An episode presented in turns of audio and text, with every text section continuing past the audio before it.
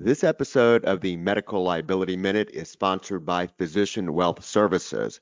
Physician Wealth Services is a fee only financial planning firm devoted to the financial well being of physicians. Ryan Inman, founder of PWS and creator and host of the Financial Residency podcast, developed a sense of responsibility to help physicians with their financial goals after witnessing how vulnerable his wife was to poor financial advice during her residency. He was shocked at how many advisors tried to take advantage of her and her peers. Ryan started PWS as a fee only practice so he could work exclusively with physicians who could benefit from unbiased quality financial advice. Working with Ryan is simple and transparent. There are no assets under management fees, no products being sold, or commissions being paid out. Everything is included in a fat, flat monthly fee, the way it should be to work with Ryan so you can feel more in control of your money, contact him and his team at drpodcastnetwork.com slash physician wealth. Again, drpodcastnetwork.com slash physician wealth.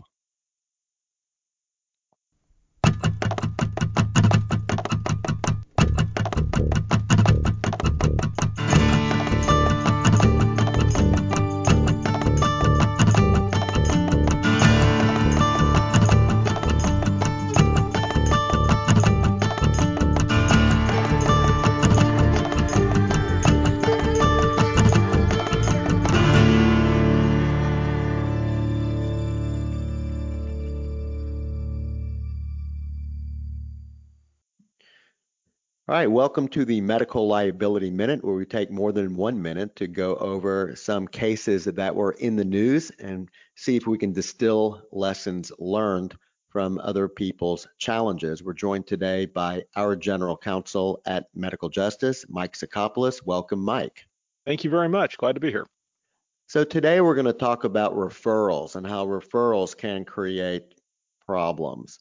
In this particular case, a um, the patient suffered partial blindness because of a referral. Let's dive into some of the details. Anyway, the the, the patient initially saw an ophthalmologist for what was perceived to be a retinal detachment, but after um, a little bit, after examination, it seemed clear that it was not a retinal detachment, but suspected pseudotumor cerebri.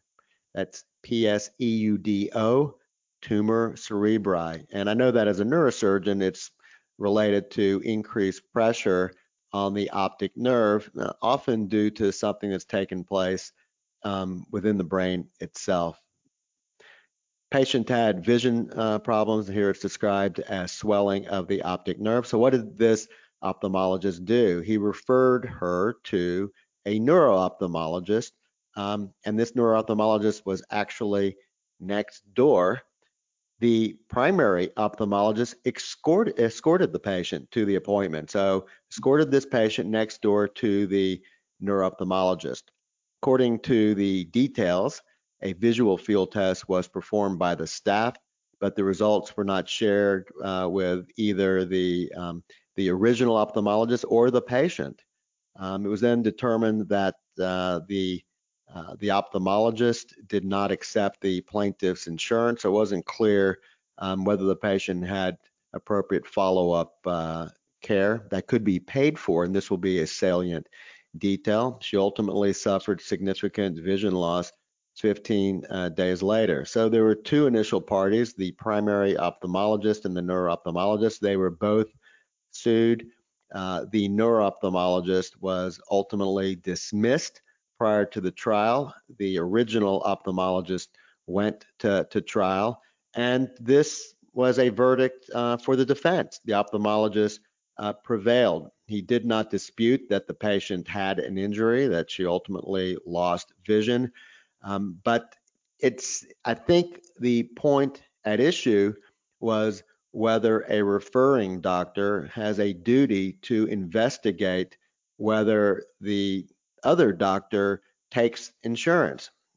And I, I think this is, had this case turned into a verdict for the patient, I think this would have been somewhat shocking because how deep do you have to dig? Um, here you have an ophthalmologist and neuro-ophthalmologist. They are next door to one another. And so if you tell a patient, I'm worried about a particular problem, I see some issues related with your optic nerve, um, there's someone next door that can see you in the next five minutes. Hey, wait, I will walk you over there so we can, you know, get more information. How can that be a bad thing? That seems like that would be useful as opposed to spending hours and hours on the phone just to find someone who may not even be available to take care of this patient. I, I think it's it's shocking that this case got as far as it did. What I, do you think, Mike? I, I agree, and I think we can all also agree that retinal surgeons are not like Starbucks. They're not on every corner, right? I mean, this is not like you have loads of options when you find yourself in this position um, to to refer to. So it sounds like the initial ophthalmologist did as good a job as he or she could have done by escorting the patient, find identifying the right type of and specialty, the right provider, and physically taking the patient to that office seems to me above and beyond what is required.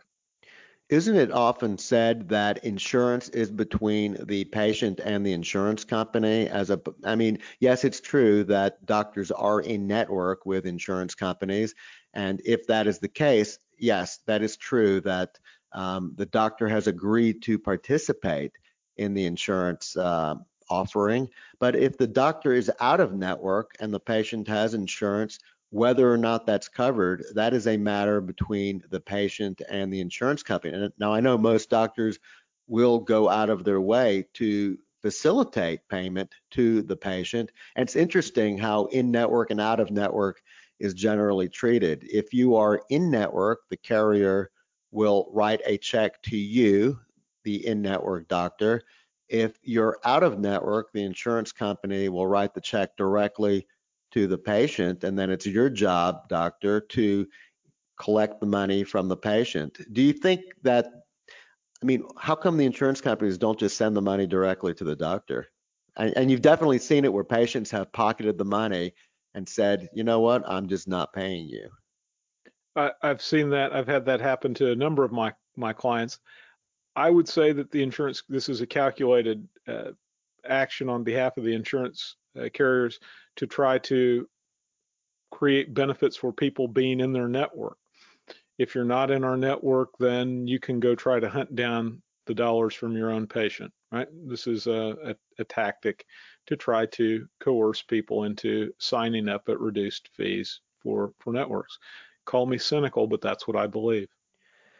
You have to call me cynical too, because candidly, I also believe that. But let me um, return back to the uh, to the jury verdict. Apparently, this was a defense verdict, so the doctor prevailed. But in interviewing the jurors, uh, at least two jurors disagreed with the verdict. They believed that the doctor should have been declared liable and pay some type of award to the patient. I think in this particular case, because the patient was left with a visual problem, and, and a visual problem is a is a difficult injury. I would call that, you know, that's on the order in, in my mind. It's a stroke, losing a limb. I mean, it's it's pretty bad. So I I'm not life altering permanent injury, right? It is. So I'm not surprised. It it just reinforces the notion that if someone has a serious injury, um, you're already behind the eight ball with the jury because it elicits a natural sympathetic response. The juror is already going to be predisposed to trying to find you some money if the law will allow it. And here you had at least two jurors who thought that would be the case. And because they're, and again, I'm just reading how this was presented, it says the patient was offered a mistrial by the judge but declined I don't know why the patient would have declined a mistrial because here they got nothing. Well, the only reason is that they that they wouldn't want to to try it again. I guess a mistrial would would line you up to have have another another trial and all the expenses that come with that as far as rehiring expert witnesses. Perhaps that's it. uh, I think it's important for people to know civil juries, which is what we're talking about here, are Mhm. typically smaller than criminal juries. So if you think that there were 12 people and that there were only two, think again. Odds are here that there were six people. So you had a third of the uh, the jury thinking that there should some compensation should should flow, not one sixth. I generally tell physicians that if you believe you know with certainty how an outcome of any courtroom case will go, I say remember a jury of 12 people let O.J. Simpson go through go free. A jury of 12 people- people let O.J. Simpson go free. Now that was the first time.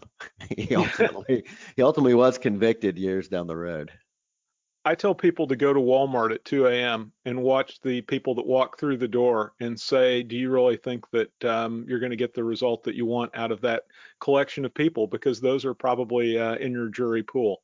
So, you know, all it takes is the third one to walk through in pajama pants at uh, 2 a.m. and you, you you have the right effect that you want on somebody. It is a a crapshoot.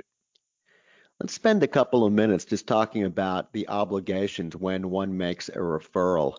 Um, how deep do you have to dig? How deep do you have to investigate before you say it's okay to send your patient to a particular uh, specialist? I mean, certainly you're in the driver's seat, you're the one controlling the decision. So I get that a patient is going to reasonably reply, uh, rely upon your judgment uh, to to find the right doctor who is available and uh, and has the the talent and skill. Um, but let's assume for the moment that, and, and let's put aside the issue of of payment. Let's talk about whether the doctor is qualified. Um, let's assume for the moment that the that the ophthalmologist here referred the patient to the wrong type of subspecialist and time was of the essence. Again, the doctor here, the ophthalmologist, referred the patient to um, a specialist, but not one who has the skill to deal with what was perceived to be the underlying problem. And time was of the essence, and ultimately the patient became blind because of that. Uh, I would not find it shocking for the original doctor to be in the firing line for that type of referral. What do you think? No, I, I think that, that that's uh, quite possible, and we could come up with scenarios where uh, someone makes a mistake and and thinks that it's um, perhaps a a cardiac condition when it is some other type Mhm. of condition, right? Or or reversed, thinks that somebody has a gallbladder problem when they're in the midst of, of having a heart attack and, and sends the patient the wrong direction and uh, terribleness uh, ensues. Yes, I think that you are on the uh, potentially on the hook if you send the patient the wrong direction and lose right. valuable time because of it. So we've got the two bookends. I think we've agreed that you probably don't need to investigate whether the proper insurance, whether the the specialist has the is in network with an insurance company. That one lets the doctor off the hook. The other bookend is that if you send the patient to the wrong doctor, um, then you may very well be on the hook. Now let's talk about things in the middle where you send the patient to the right type of specialist, but it turns out, uh, perhaps known or unknown to you, that the patient had been involved in six professional liability cases over the prior, and we can make any number of scenarios we want. Let's say three years, let's say 10 years, but he's still licensed to practice medicine, meaning that the board has not yanked the license. The doc, this particular doctor has full privileges to operate um, and to treat patients. There are no restrictions. Um, and let's say you do you do know about this, and let's say you don't know about this. What how does this change anything? And you can imagine all the permutations that are out there. A- absolutely. And so the quick answer is uh, there's no hard and fast lines here. You're going to be judged by a standard of reasonableness. And so what what would somebody in your position reasonably do? And if you uh, if you think that sure there have been some some claims against this person over the last decade, but they're they're competent and it's the best option for the patient, probably going to be all right. If the person is up for losing uh, privileges. It's been in the news and they uh, have all kinds of substance abuse problems, and you would not send a family member there, then you know maybe it's unreasonable to send your patient that direction. It assumes so many things behind the scenes, and the and the the real challenge is that you, as a doctor, may know something about the specialist, but you may not know everything, or you may have heard rumor and innuendo. Um, it's amazing the number of things you have to keep straight just in terms of making a referral. Let's spend a couple minutes talking about when a doctor patient relationship is created, when it's terminated. So, in this particular case, the ophthalmologist had a clear doctor patient relationship. The initial the patient came in initially. Um, the doctor said, "You are my patient." Examined the patient and then said, You have a problem that I can't handle. Let me escort you to a specialist that can fix you. In that particular case, you have, I call it the Schrodinger's cat situation, where it's a patient and non patient at the same time. On the one hand, um, because the doctor assumed ownership of this patient initially, he continues to own that patient until someone else has agreed to assume care of that patient or the patient or doctor formally terminate the relationship. So let's talk about what a good handoff looks like. Let's assume for the moment that the neuro-ophthalmologist was the right person and took the right insurance. How could you how can you how can the first doctor be off the hook if the second doctor was liable for something? I mean, in, the initial doctor wants to do good. He wants to say, my task is to make a diagnosis and to shuttle you in the proper direction of the right specialist. I've now done that. So how does he extract himself from the picture so he's not lingering if there's a problem?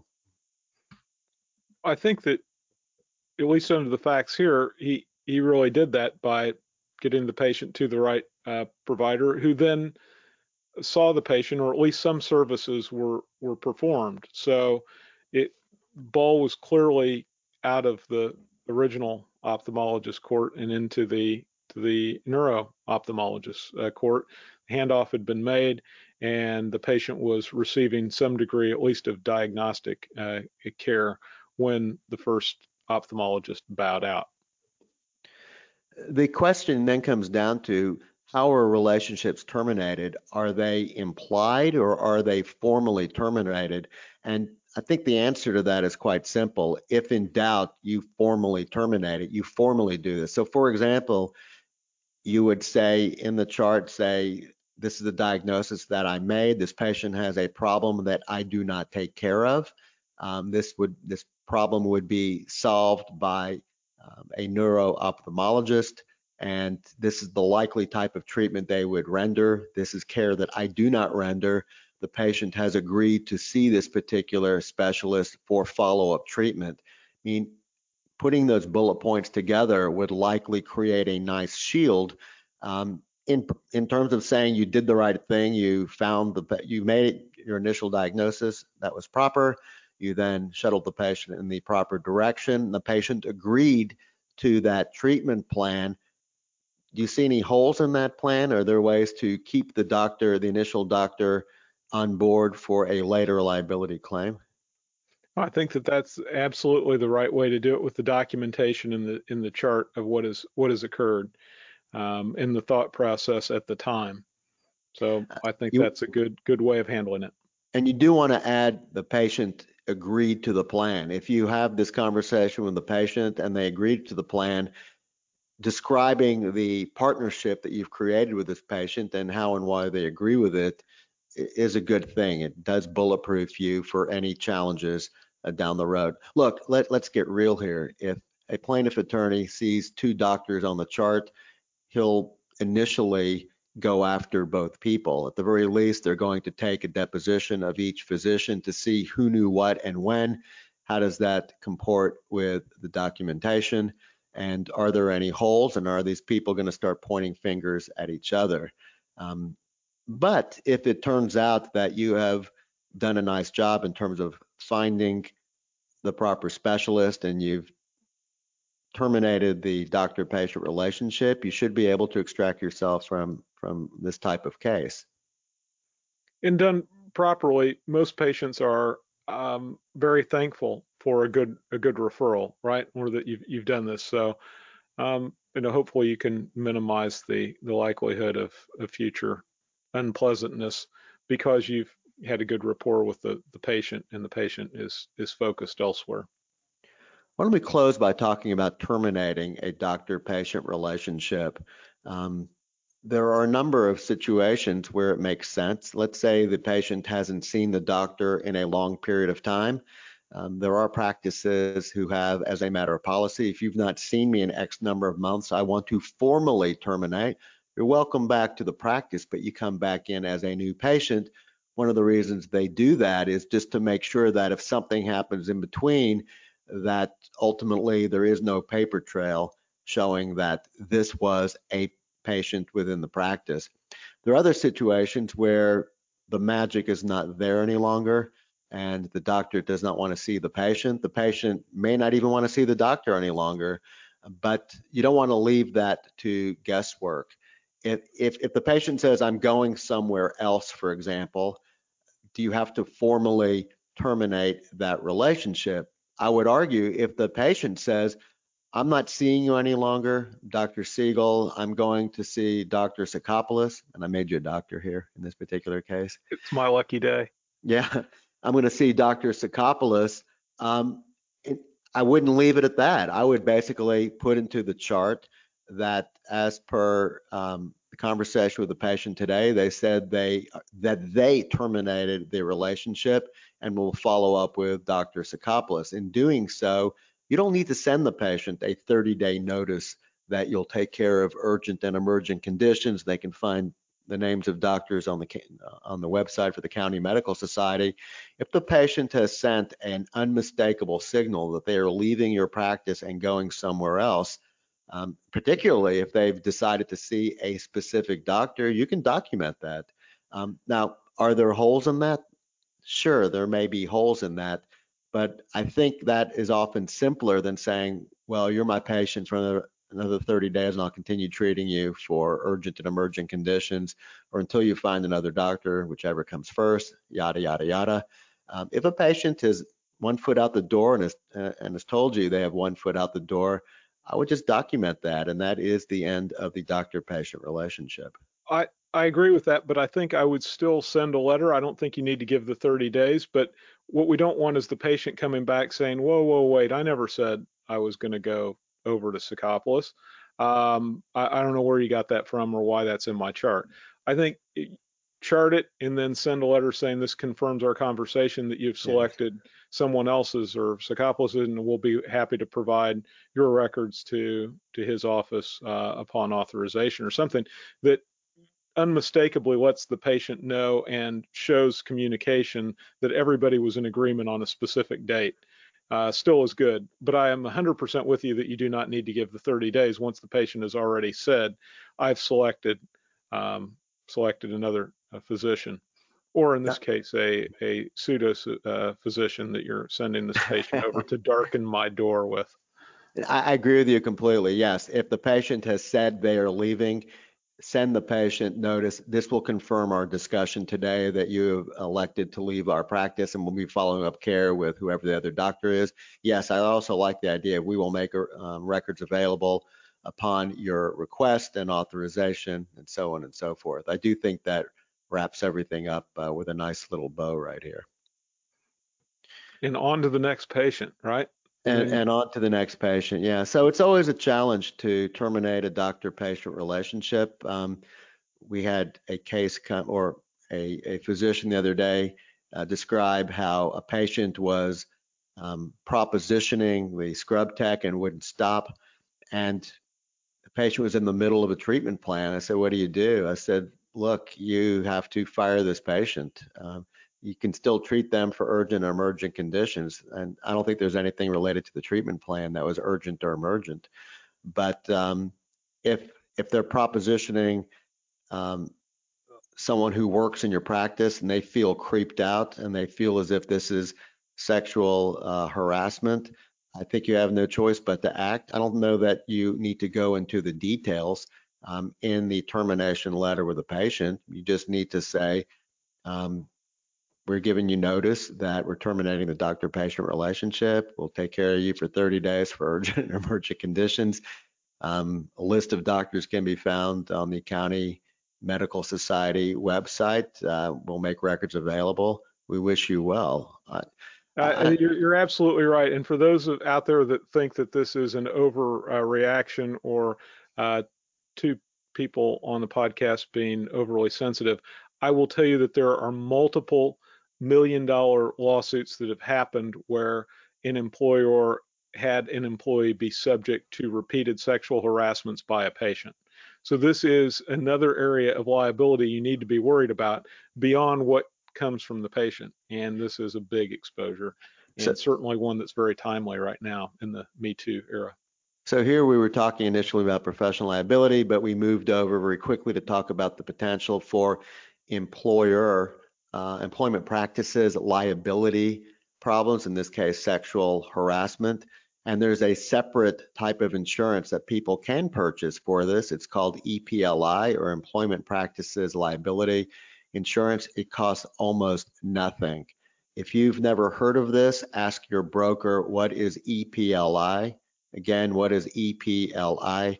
Um, it's the type of thing that if you you if you go your entire life without getting sued, you'll be still delighted to have made those premium payments. If, on the other hand, you have it and you are sued for something like sexual harassment or employee discrimination, you will be dancing up and down that you have this coverage because the coverage typically gives you a million dollars worth of legal defense as well as a payment uh, for a judgment. And I can tell you that the costs go up pretty quickly with uh, employment uh, litigation. A lot of people don't have it and they have to pay out of pocket, so they they roll over pretty quickly. But if you're if you're innocent, if you did nothing wrong, you certainly want the ability to file a defense. Anyway, food for thought. I don't want to digress too much with a separate domain of law. There are many things that are out there, but we we think we bring solutions to the table here, do we not? We try. so in short, if you're going to refer a patient, make sure you do it properly with a nice beginning and a nice end. Um, in addition, um, I think that um, just be cognizant of the different types of uh, ways to begin and end a, uh, a doctor-patient relationship. Before we close, don't forget to reach out to Ryan and the team at Physician Wealth Services by going to drpodcastnetwork.com slash physician wealth so they can help you with your finances in the same way you take care of your patient's health. And with that, we're at the end of our broadcast. Thanks for joining us. In closing, a few messages. If you're an existing member of medical or dental justice and you find yourself on the receiving end of a medical legal threat, please contact us at 1 877 MedJust. That's 1 877 MedJust or 633 5878. Our STAT hotline is a service offered to all current members. It's designed to get your urgent medical legal questions answered ASAP. Members can also access a plethora of exclusive medical legal resources by logging into their members only page, which can be accessed by our website, medicaljustice.com. Now, we want to protect as many doctors as possible. If one of your colleagues is in trouble, please refer him. When a current member of medical justice refers a colleague and that colleague becomes a member, you both receive a month of free protection. To refer a colleague, write to us at infonews, that's I-N, F as in Frank, O, news, at medicaljustice.com. That's infonews at medicaljustice.com. Now, if you're not an existing member of medical or dental justice, but want to bulletproof your practice from medical legal threats, our admin, Wendy Cates, is your best resource for information about our protection plans, implementation best practices, and pricing models. Wendy can be reached directly at 336 358 5587. We offer discounts for large groups and protect doctors of all specialties in all states. Now, before we close, one last request. If you enjoyed this episode, please write a review on your preferred podcast provider and share our podcast with your colleagues. Reviews help maintain our podcast visibility, which in turn helps us reach a broader audience. This helps us protect more doctors. Thank you for joining us this week. We hope you'll join us on the next episode of the Medical Liability Minute.